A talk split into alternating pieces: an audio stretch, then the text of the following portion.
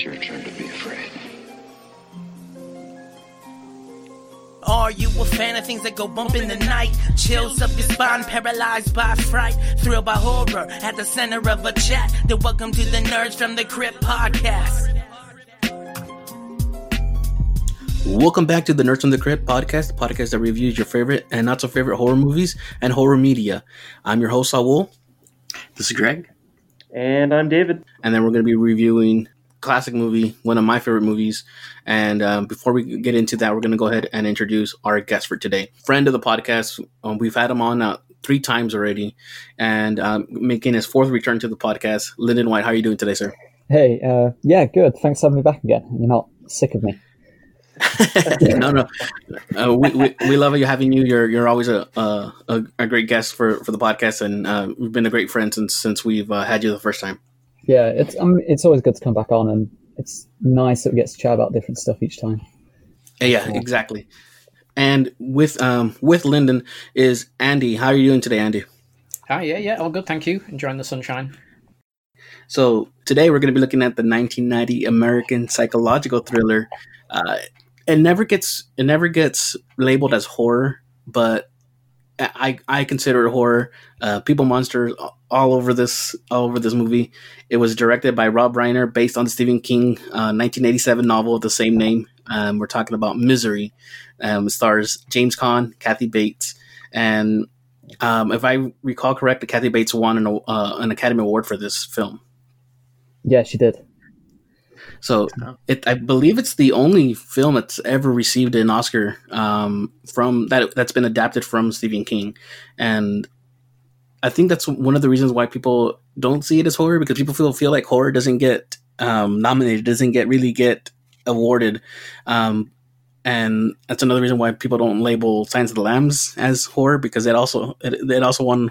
Um, uh, an, an award, right? An Oscar for for Jodie Foster, I even, Anthony Hopkins. But it, for me, you can't you can't narrow down horror into into a nice little box. It's people monsters from, for us is, is what our favorite type of Yeah. horror, and so it, we're always going to be down to, to look into that type of horror. Um, And this is a big people monster movie for sure. Scary for So- one person is not necessarily scary for another. So, you know, ghosts might scare one person, gore another, and the psychological element another. So, mm-hmm. but there's there's things in this that are pretty scary. so, yeah, you can put I it in horror had such sweaty hands watching this film again. I've um, I've joked uh, in the especially more in the last couple of episodes. Uh, what really gets me are the the injuries to to fingers, hands, and and, and feet actually, um, and I don't know what it is about it. And um, and I told my wife because my wife had not seen this before, or at least not fully seen it. She had only seen little little bits and pieces, and she did not see the the, the most famous scene of this movie that I consider the most famous scene of these. And so I'm like, you're gonna be in Mhm. for it. Just know that you're gonna see me squirm, squirming because this movie does a number on me when I watch it. Uh, but I absolutely love it. Yeah, no, same with my wife. I was she's sitting there playing Animal Crossing while we're watching it. She'd never seen the movie, and I was like, "Put the game down, watch this." And she's like, uh, "Why did you make me watch that?" I have to say, I, I watched this um, years and years ago, and I really struggled with anything horror, anything scary years ago, and, and now I've kind of got a bit better with it. But even though I'd watched this film, I'd never watched that scene because I, I remember the moment of the Ah. of the raising of, of said sledgehammer. I literally turned the channel over, Yeah. and, and I don't know what I put on, but I turned it over and then put it back on five seconds later, and he was just screaming, and I'm like, I don't know what just happened, but I think it was pretty bad, and I'm pretty glad I didn't see that. And this time I made myself watch it, and um, I was like, "Ooh, yeah." I don't think mm. I'd have coped with that about twenty odd years ago. pretty bad. I think I oh, watched this yeah. when I was 13 years old the first time. I just like me and my brother would just we'd find Stephen King like VHS videos out car boots and stuff, and my brother was just old enough Yeah. to look 18, whereas I wasn't. So my brother would buy them. I wouldn't really know what I was going to be watching, and like we went through a, went through like The Shining, this, Children of the Corn, Pet Sematary, uh, The Stand, and just blitz all Stephen King films. Just the greatest hits, Stephen King. Yeah, boom, boom, boom. Uh, I remember watching this uh, a while back now. I don't even remember how old I was, but I was I was young. Um, my uncle actually was inter- one that introduced me to this. My uncle's only five years older than I am, so uh, he was like, "Have you seen Misery?" And I'm like, "No." I'm like, "Well, you like Stephen King, right?" And he's like, "Yeah." And you're gonna love this movie.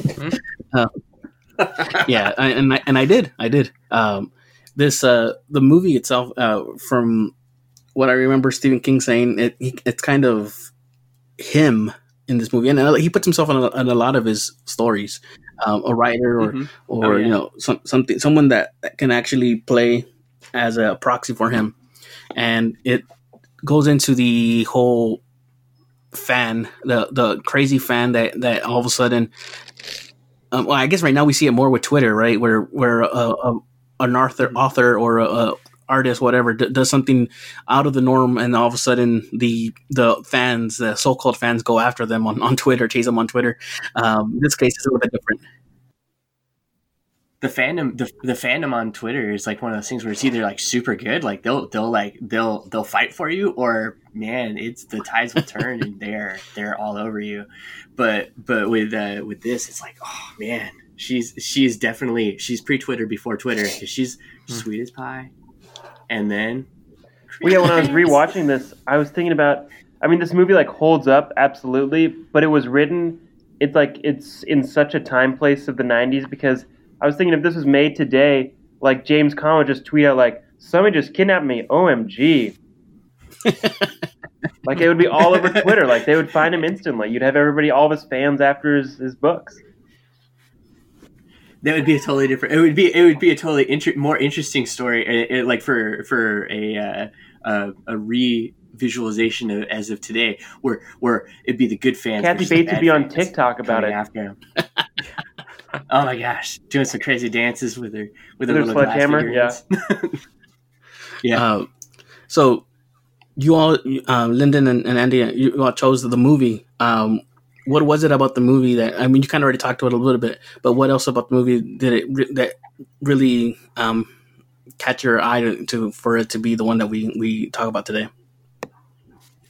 I have to take responsibility for this because Andy, Andy, I told him I mentioned this or Crimson Peaks, and um, Andy came back to me with an Adam Sandler film, and I'm just like, I cannot do it. I cannot do another Adam Sandler. I can't, which one was it? You said it's an actual good film as well. It, it's, it's Um, called it's called Uncut Gems. Um, I don't know if any of you guys have seen. it. I mean, it's not it's not horror, but it's definitely not horror. But there's there's a psychological aspect to it where I have never had my heart race as fast in a film. And you've got to forget that it's Adam Sandler, um, and you watch it at the end, and actually might alter your thinking. And look, I, I get it. I get, I get the kind of what Lyndon's saying to a point. But the this Uncut Gems film is about a, um, a an art dealer. Sorry, well, uh, is is a is, he, deal deals in various kind of auctions and everything, and he's creating this series of bets throughout the city. But he gets it's like a bad dream. It's almost like no, you cannot keep making things this bad for yourself because he's, he's he's just a gambling addict. And um, honestly, stopped it halfway through. and My heart rate must have been going 120. Um, it is Yeah. it is it is absolutely brilliant. Um, and again, you couldn't call it horror, but the psychological tension behind it. But the moment the, the Sandler Oh. name got mentioned, Lyndon went, "No chance, no, not watching that." no, no. So- it's just one of those. You can't do like, it. no. So we didn't go with Sandler. Um, I, I I picked this one because I love I love Stephen King films. I love Stephen King's writing. Um, you know, it, there's some of these that I haven't watched since I was a teenager, and Misery is one of the ones I think it was recently added to Netflix. I'm like, I I love this film. I love psychological horror, and I thought I need to get over my fear of sledgehammers, but it just reinstated them. Um, but yeah, I, I love it. I just it's to say that it is a build up and there's sort of like there's there's certain points of the film where it switches where originally you think that uh, Kathy Bates' character is you know she's doing everything. She's she's his hero. She's essentially saved him and she's doing all these wonderful things. She's nursing him back to health. You think this is a good person? And there's just as this goes on it just something clicks or you see something and then it changes in a way wait that's not quite right.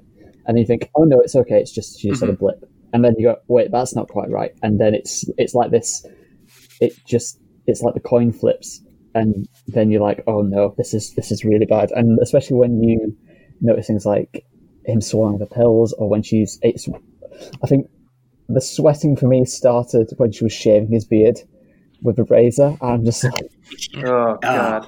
Yeah. and Yeah, it's yeah. little things like that that, yeah, out of context, is just like, oh no, this is just this this person who's nursing this man back to health, and then being a Stephen King book, he twists with it and really messes with you. And um, Kathy Bates' character is just incredible. Um, I think one of the best antagonists you could probably have for that type of film. She nails it. Not as a nurse, What then, is- maybe. I'm sorry. What You wouldn't want Go her ahead. as a nurse. No, not anymore. No.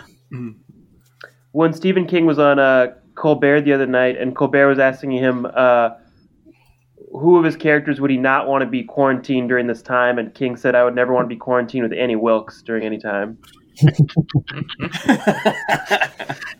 And this movie takes place somewhere different from his normal uh, area. He, he, normally, everything's done in Maine. This one is done in, in Colorado, I guess, to kind of uh, put you in isolation out there in the in the middle, uh, like a cabin.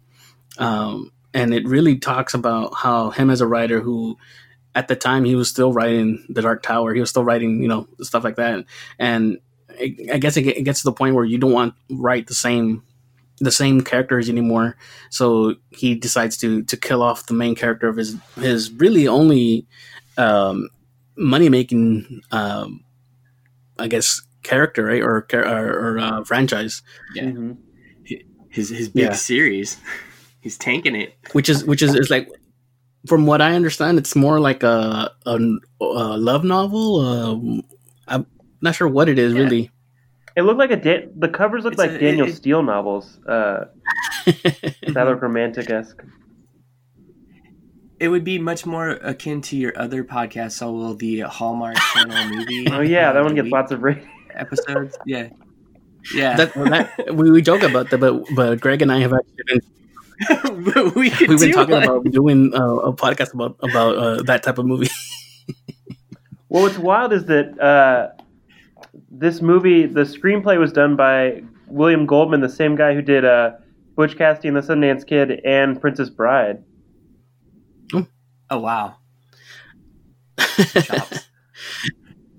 Well, and and the that would explain like I mean, well, the writing the, the book the book has the the same element in it, but also too you can see as as things are starting to progress in the story, uh, there there's a moment where it could go one way or another way, and it hits the gas and doesn't let off. Because my wife was like, "Holy crap, this movie is like." Zero to a hundred in like ten minutes, and it never, it never let off. Well, we we kind of see, or we kind of get a peek into Annie's um, fandom, or I guess obsessiveness uh, with uh, with Paul here, because when he find when he tells her that that he was up in his um, cabin writing, finishing up his novel, she's like, "Oh, I know." I've been. It's kind of like I've been following you for for a while now, and she kind of says like, "I know Mhm. that it's no secret that you were always up there, so I go up there and look into your window and and see what might be going on." And like, oh, this lady is a little, um, a little bit more obsessive than we thought. yeah, yeah. you guys have never had that issue. Like, It happens to me. no, I don't think I've got many stalkers watching me. Just wait after Oddly, this Kickstarter. oddly enough, I have had someone call Right. me around Comic Con once or twice, which is really weird. It's, I mean, nothing like Kathy Bates. Don't get me wrong, but like, um, I I have had to tell someone to like please leave me alone while I'm trying to go to the toilet, which was very You were very, you were, you were very polite to me though, Lyndon. So yeah. yeah I mean, I thought you handled it really well. the script. No. um, He's sliding into like you. under the door frame. no, um, never. No, I, I've had one weird encounter at Comic Con, which is why I'm slightly afraid to go back to Birmingham. But other than that, yeah, fine. The thing with Stephen King is that a lot of his um, ideas come from little things that that kind of either scared him or kind of something that kind of um, he went through or kind of just as he was passing by something and it kind of gave him a like an eerie feeling like just an example like um, it um, the whole Pennywise character came from when he was walking over a bridge, and he's like, "This reminds me of the the Billy Goats uh, Gruff story with the the troll underneath the, the bridge." Mm. hmm I mean, then he, that kind of took over, Yeah, yeah. and then of course, I, I, I don't know, I didn't never look into it, but I think John Wayne Grace, Gacy was uh, um, going on at the time, so it kind of like fed into that and made him into a clown. Um, the the Stand by Me, uh, supposedly it was a, a kind of uh, something that him and his friends kind of heard about as a like a legend that if you go over here you'll find a body whatever and they went out once looking for it and, and that kind of turned into that story. So he uses a lot of these little things that happen to him to to make the story. Um, and like i said he always um, not always but he uh, very often he puts himself into the movie as a he puts a proxy in for him um, in in his in his work. If, some, if, some, if something can scare you, then that can also make you squeamish. You talk about things like you know fingers or something. So my my fiance Becky, she she hates eyes. Anything to do with eyes. And there's obviously a at, the end in, in the battle, she goes, "He's always with the eyes. You always go for the eyes." And I'm like, "Yeah, but it's the most vulnerable bit." And you know, you know, watch the Reanimator film. There's a lot of eye popping, but I wrote a, a short story for a mm-hmm. horror anthology a couple couple of years ago, and it it got in, and and, and, the, and the reason was it was just something that makes me really like squeamish and I wrote it and a few people have read it and gone your mind is sick. And I'm like well it probably is a bit but these these are the things that make me um make me really wince. And it, that and this was about like I want to make you all kind of gag and everything but this was like about like in ingrowing hairs and stuff you know you get them on your beard or something and spots and things and this guy basically in the story it's only a short story but he starts kind of like pulling basically bits of his face off as he's pulling these things out of his and everyone's just going oh my god that's disgusting and i'm like yep but if something can make you scared i think you've almost got an authority then to kind of write about it as long as you can even bring yourself to do it Yep. Yeah. So the very first t- time we see something off with Annie is when he lets her read um, his new novel, the one that's going to be the one that takes over the Misery um, franchise. And she pretty she what she's forty pages in. She's already upset of it because because it, has um, profanity in it, which he she's not used to him Mhm. his writing Oh. having because of the Misery series and then uh, she does, she goes Yeah. off of one of her her uh, I, quotable uh, rants. I, I didn't write it down, but it's uh, my my wife and I always well, my wife laughs, but I always laugh at this point when she goes off and she does one of these little cockadoodle you do or uh, um, birdie birdie, one of those things, um, and. She drops the food that she's feeding him. I don't know what, what it was, split pea or what, Well, what it was. the tomato soup. Was it tomato soup? That's what it was. yeah Uh, yeah, um, she drops it, and then he.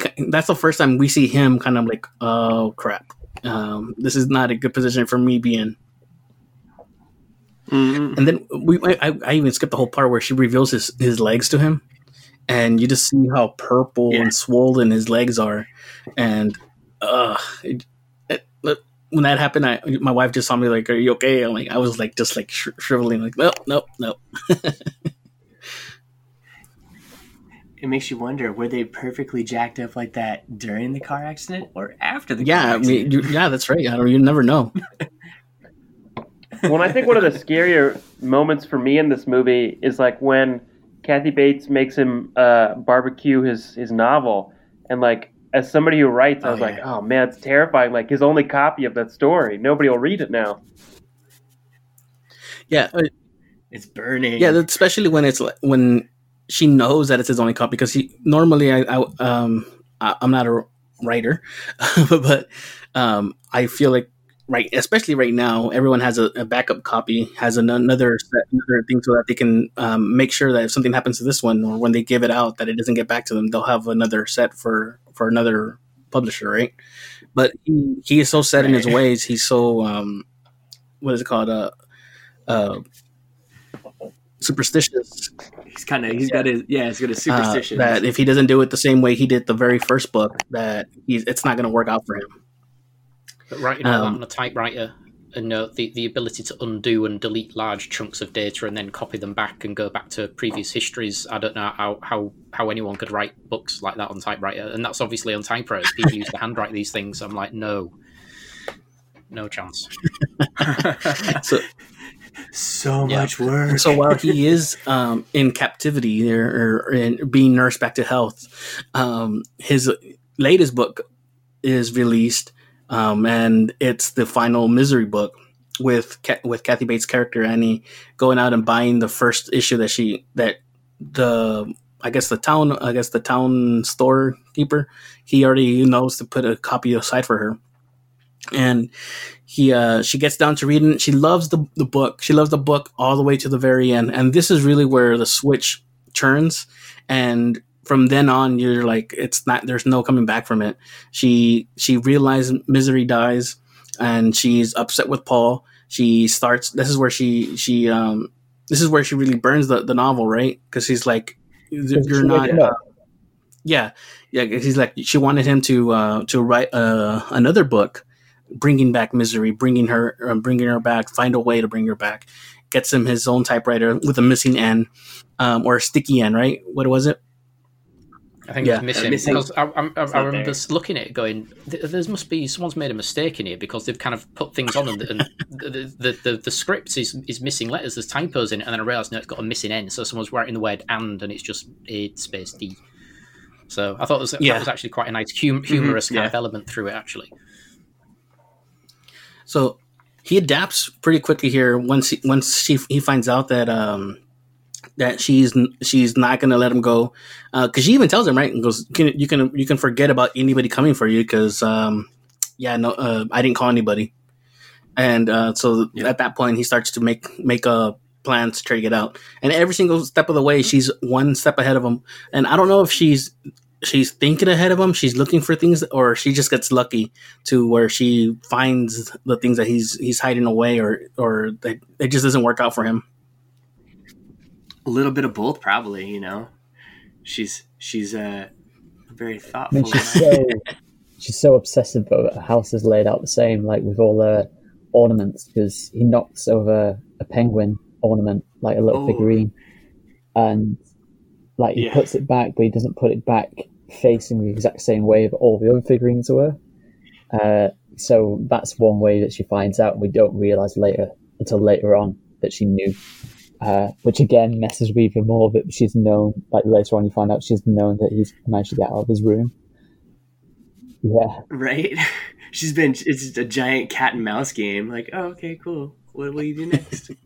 uh, so she he finds his way out of the room uh, twice before the before it really um, and she catches him the second time how did she catch the second time when um oh she's he finds her he, she finds him on the ground right um no wait wait am i missing something here Did I- she she finds him on the ground First, fir- yeah. at first he's trying to get off the bed and that oh that scene right there like honestly that was like i've been in situations when i hurt Mhm. my back and trying to get off the bed to use the bathroom and trying to like commando crawl to the bathroom. And i know that the moment that you get halfway off the bed there's no going back. Your arm is not going to push you back onto the bed because you're halfway off the bed. You can't you can but it is very, very painful. If you're if, if, if yeah you got to be committed. If the rest of your lower body is like done for like he is or like i was you're done and then it's just a matter of how can i get myself onto the ground as easy as possible and it's not that easy because it's like all of your weight falling at the same time and you know velocity sucks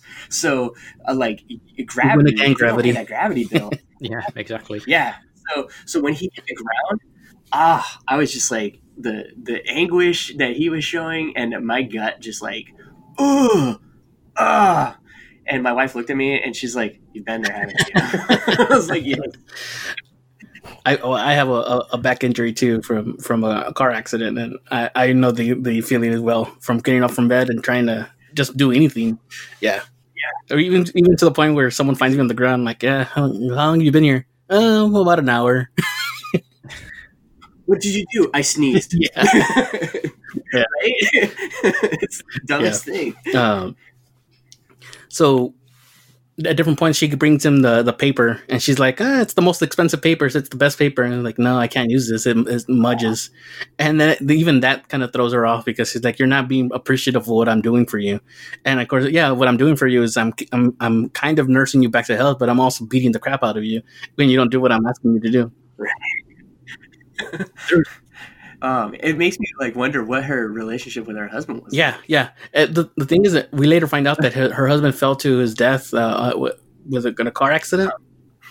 Yeah, we wonder Yeah. what happened there. Yeah. Seriously. Um, but also, I think before even she goes full on, um, like people monster, she there's a moment where it's raining outside, and she kind of comes in and kind of just gives him his his stuff, and then she kind of just like looks all sad, and at that point, you kind of feel like there is something other than just being, um, what is it like, other than just being evil, because she's not.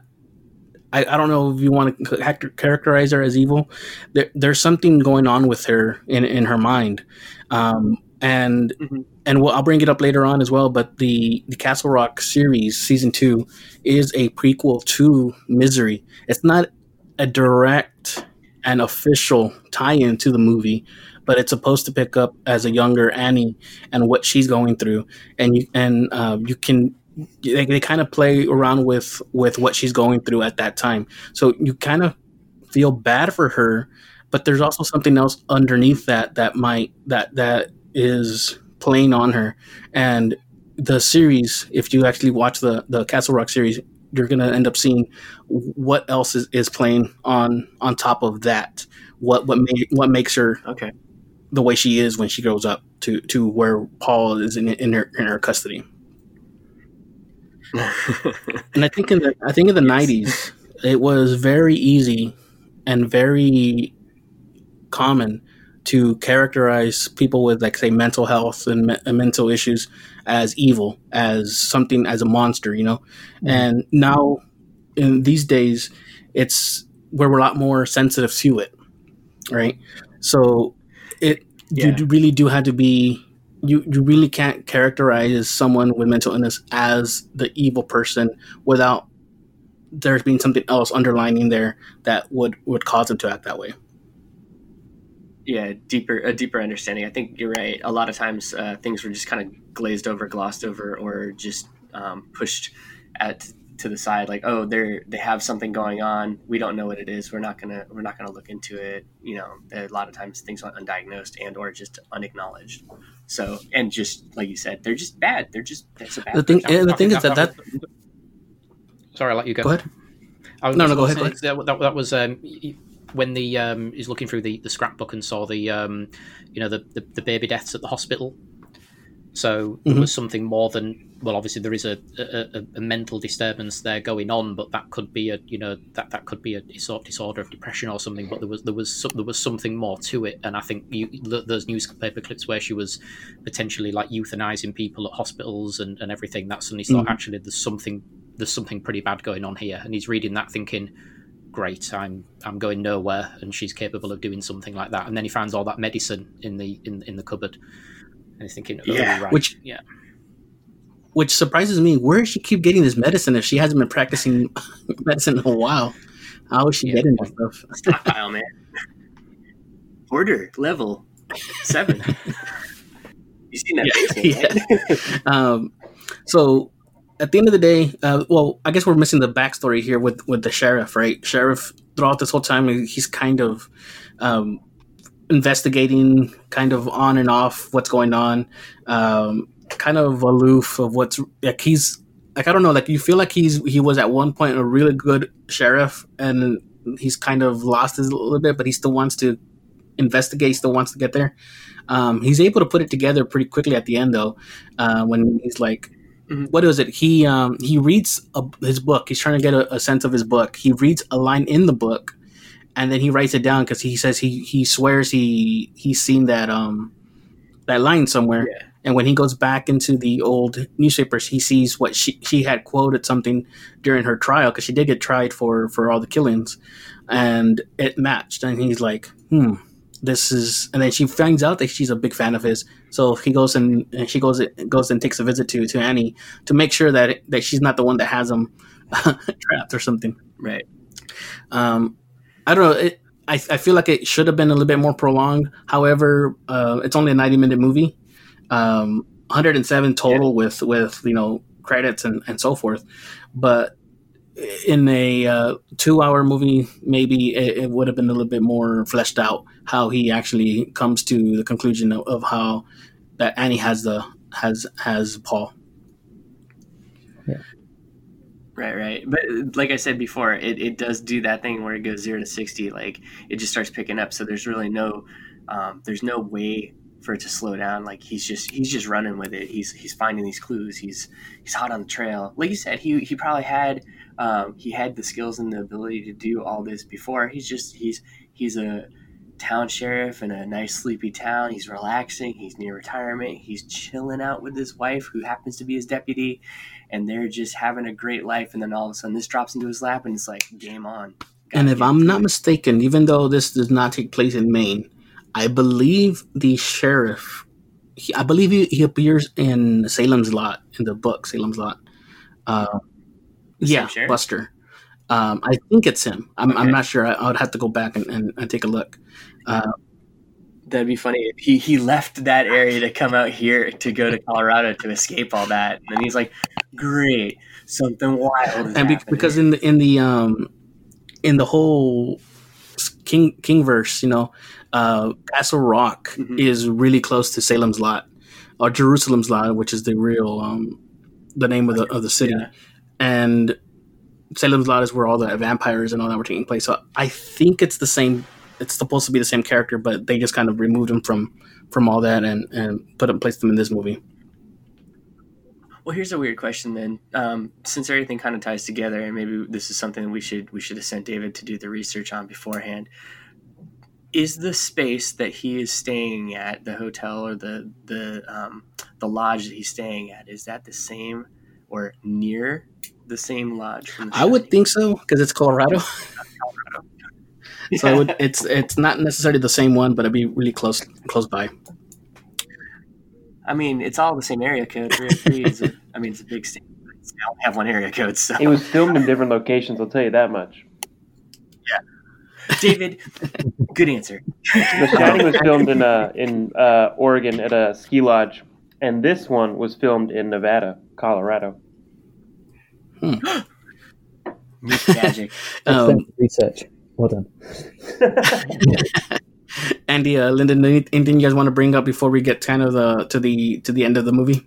Um, can I just point out how good the score is and how good the music is with the tension because that really drives it home. Like some things are just really simple, him like swallowing some pills or you know a look and things like that. And normally, if it was part of it is for good acting, but also the music really does sell the tension. I think it's it's mostly strings and violin, and it just really it's really sharp in some places, and it just adds to that extra layer. Um, but I love it. I absolutely love this film. Um, I mean, I don't think it's something I will watch every year.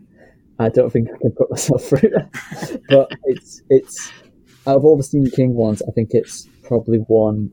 You know, if you've got someone who isn't necessarily into the, the monsters and the the vampires and stuff, you could watch this as just a it's just a really good psychological kind of thriller. Uh, mm-hmm. Uh, it's just a really good film, but you know, it, I bet more people have watched this who aren't into horror um, than they realize. Like, I feel like oh, it's yeah, um, but yeah, Andy. Yeah, and the funny funny thing was, I never really noticed the music, and it was was my fiance Becky who said you kind of got to mention the music. It's exactly what what you've said, and I said, well, in some respects, that's great because I didn't notice it, but it added to the tension, so it wasn't so overt that I was being over. The music to me was just seeping in and just adding to all of the tension. Um, it's she, she really picked up on that. Mm. Yeah, yeah, absolutely. So there's someone's done a, a great job on that. To me, the um, some of the, the, the camera angles. I don't know what they've done with the scenes with were putting onto Kathy Bates's face. There was kind of a bit of a fisheye lens or something. There was a or a wider aperture because she comes up really close and very very domineering. It's when she's going into one of her absolute outbursts, and then the camera switches. And I, I don't know how they filmed that. I'm, I'm not a kind of director or anything, but it suddenly came really on top and became extremely imposing. And it wasn't just a camera right in someone's face that done some sort of effect. Um, and, and and to me, it was it was it, and it was almost like dreamlike, like a, a, bad dream where something's like so close to you but so so far away. Um, but yeah, I, like I said, this is I've, I've, properly sat and watched it with my ability to handle things a bit more scary or a bit more psychological these days. And um, it was yeah, and I, I, I'm really glad Sid, Lyndon picked it. I was certainly a lot happier than picking something with lots of ghosts or supernatural stuff, which I would have been really really worried about. But uh, I thought I could probably handle misery, and that was great. So yeah, good choice. so we we we skipped over the uh, the most famous part. Like we said, we are going to talk about it. The hobbling scene is what, what it's pretty much uh, nicknamed or or called yeah. out as. And um, she's telling the story of how the uh, the diamond um, mine uh, owners how they, they decide to to um, punish the the workers that are caught stealing and like oh don't worry they don't kill them they need to make sure they can still work and goes they, they call it hobbling and then she puts the block between his feet and when I remember when I first saw this, I'm like, "Oh crap! I know what's gonna happen." Um, right? I kind of had a feeling what was going to happen, and then you actually see it on on screen. Um, the first one, at least, the, his his left leg, you, you can see his foot kind of just fall apart off. You know, oh. the sledgehammer hits, and and then they don't yeah. show the second one, but because you already saw the first one, it's like you can you can it's like you're seeing the the, the right foot break, and yeah. You, you see it, but you yeah, don't see exactly. it. but you, what you do see is his, his, pain. You see his pain, the face, his, his you know, the, his face as he's grimacing in pain, and it's mm. it's re- all too real for me. Like I said, it, the feet and the hands are just for some reason I don't know what it is. It always gets me, and it's I can deal with a bunch of gore. I can deal I can deal with all the gore in the world, but it's it's uh, those two things that really get me. yeah, it's a it's a pretty rough watch for that scene, and and like the sound, the like, the, just everything building up to it, and then the sounds going through it, and then even after the fact, it's just like oh.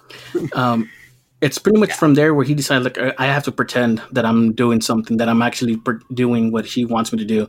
He starts to write the manuscript for for Misery's Return, um, and the very first time he he does it, she's like, "Nope, you got to restart over again." He already had like 50 pages done.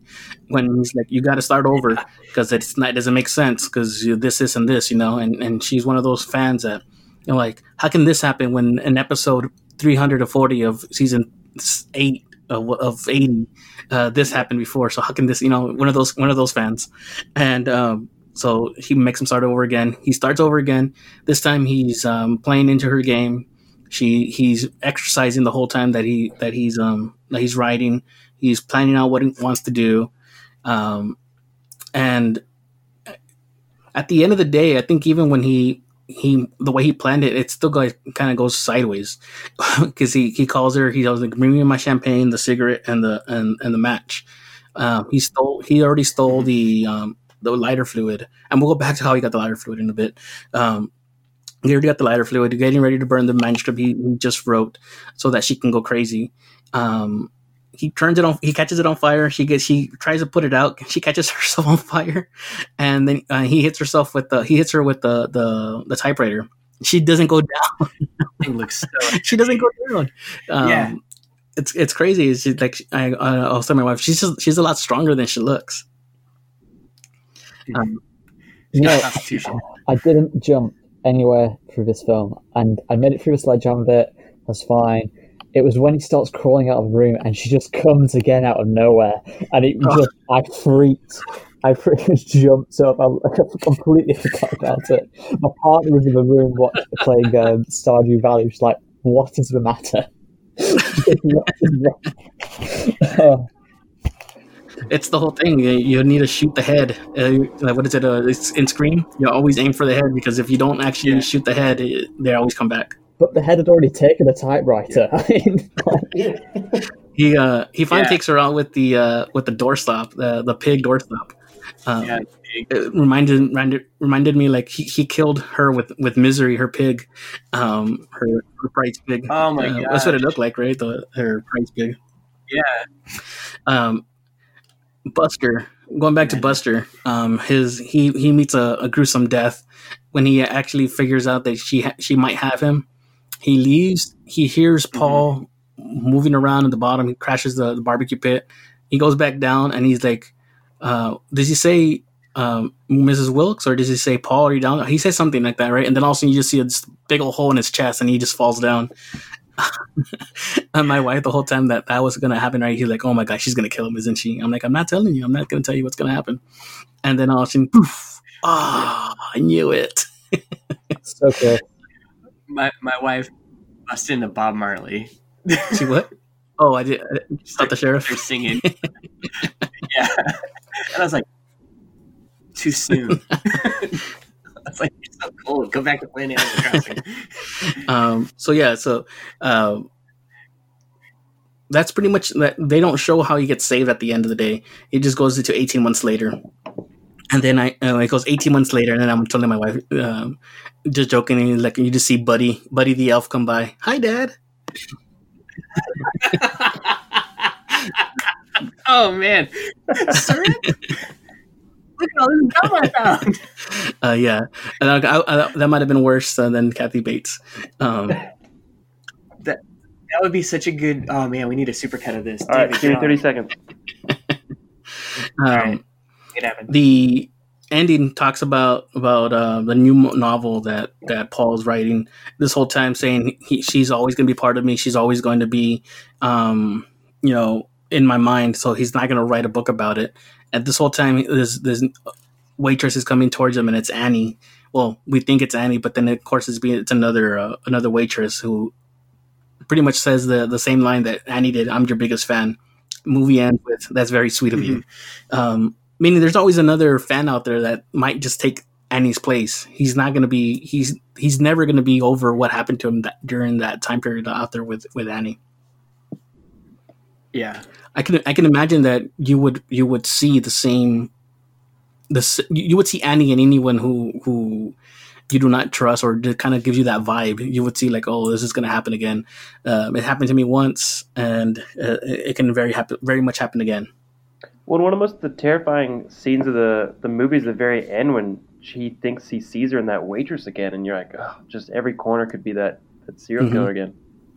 Yeah, and uh, like I said, uh, it's it, he's in he he he sees her everywhere now, and that's gonna be well. I guess that's another another horror, right? I mean, it's you you live through the horror of Annie Wilkes, but now you're left with the PTSD of of reliving that whenever something might something might just trigger you. You it's gonna come back up.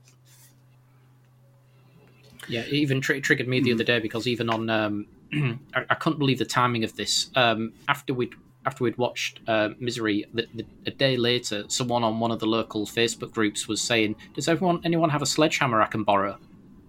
And I was like, "What are the chances of me watching Misery and then the next day someone in the local one of the local community groups asking if they could borrow a sledgehammer?" And someone's like, "Yeah, yeah, I've got one. I'll drop it round." And I'm like, "I need to move because who, who needs to borrow a sledgehammer? I, no, no. So yeah, I'm. They're coming for I you. the, yeah, I'm. I'm, I'm, I'm gone. So, just as a what's it called? Uh, a note here in the novel, the hobbling scene. It's not a hobbling. She actually um, severs one of his feet with an axe. Um, they changed it over to just the Wow. hobbling, so because they, they felt like an amputation would have been too too severe for film. I, and I think it's actually the be- the better the better um, better way to take it. The uh, the part of Paul Sheldon was originally offered to William Hurt, then Kevin Kline, then Michael Douglas, Harrison Ford, Dustin Hoffman, Robert De Niro, Al Pacino, Richard Dreyfuss, Gene Hackman, and Robert Redford, Whoa. and they all turned it down. Um, it, it, it it wasn't until um, I think even Warren Beatty was I don't know if he was offered or if he was interested in the movie in the in the in the um, what's it called in the film. But if it wasn't for all of them falling out of out, out of or you know deciding not to do the the movie, we would not have gotten Caan as as Sheldon. And I think it's it's always it's always interesting to to think that any change in the, in any of the characters would would throw the movie in such a different direction, right? Um, it might not be the the masterpiece that that I feel it is if it would have been someone else playing Paul or if it would have been someone else playing Annie. It, it, it just takes the perfect casting to get the movie that, that, that we get. Yeah, I, it's. I think it's it's really hard when Annie is such a, a really good character, like really good antagonist, and you know, Mhm. you, you could argue that she gets some of the better things to do, I guess, if you're an actor or actress.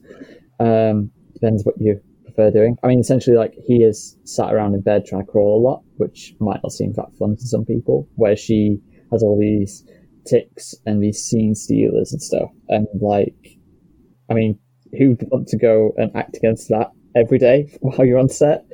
Um, yeah, So Who- the movie, had Oscar. yes, yes. The the the way she switches from from kind nice Annie to to monster Annie, it's it's like there's it's like two different people playing the part, and that's that's what I think makes it so scary because you can you can see someone. And then all of a sudden, and it's in her eyes, right? I think we one of one of us thought, brought it up earlier, is that the eyes change, and that's really where where uh, the the uh, performance changes for them. Um, and when I was when I was talking to to Greg about Castle Rock season two, and I go, I can totally see the the actress who plays Annie grow up to be Kathy Bates Annie. Um, she has the same mannerism, she has the same way of talking, and she didn't have to do that because, like I said, it's not a direct direct um, prequel. It's its own little thing. It's, a, it's an anthology that comes. It's going to be coming out uh, hopefully over another season. It's going to be a whole new story. So it's not going. It's not like it's going to get tied to anything else. It's just that it, it- they decided to do this story of her um, pre- beforehand, kind of leading up uh, to what happened, where she she um, she's on she's on the run where she ends up where she ends up, right? But you see this this side of her where you're like she's sweet, she's nice. You feel bad for her because of everything that's going on, and then she she even says, "I have this this mental illness that I need to take care of," but she's on the run. Uh, and I'm not gonna I'm not gonna spoil t- spoil it, but she's on the run and she still she has to obtain these medications to keep her keep her level, and um, she ends up in Castle Rock, which uh, anybody who who knows the Stephen King universe, Castle Rock is where a lot of bad things happen.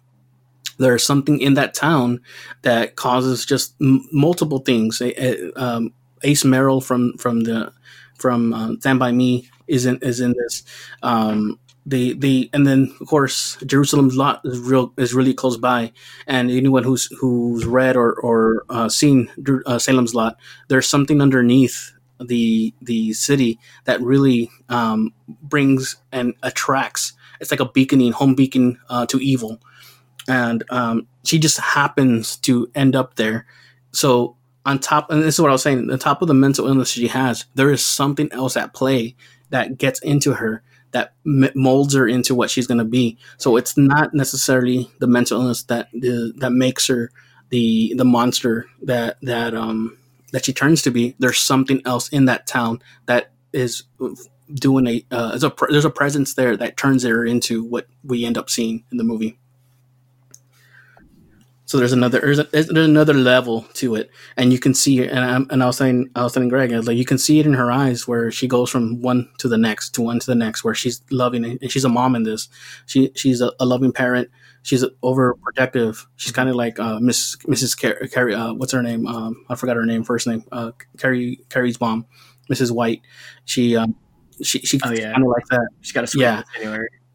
She's got sweetness to her for a moment, and then all of a sudden it goes into Mhm. hyperprotective for herself or for her child or whatever Mhm. it is. But uh, everything else just kind of drains away, and it becomes this presence that you see on screen uh, in these situations. Oh, it's chilly. It gives So any fans of of, uh, of Misery, I would recommend to go out check that out. Season one was was good.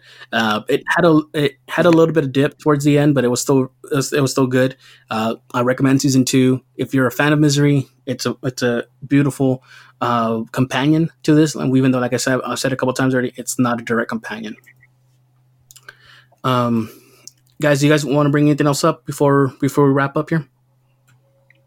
No, I'm good. I think we've pretty much covered everything. Yeah, All right. the- Uh, yeah, same, same here. I think uh, that's, that's a re- really, really good cover. And like I say, great, great, great, great choice, great choice of film. So there's a there was one thing I wanted to bring up here that it's not that doesn't have to do with the with the movie.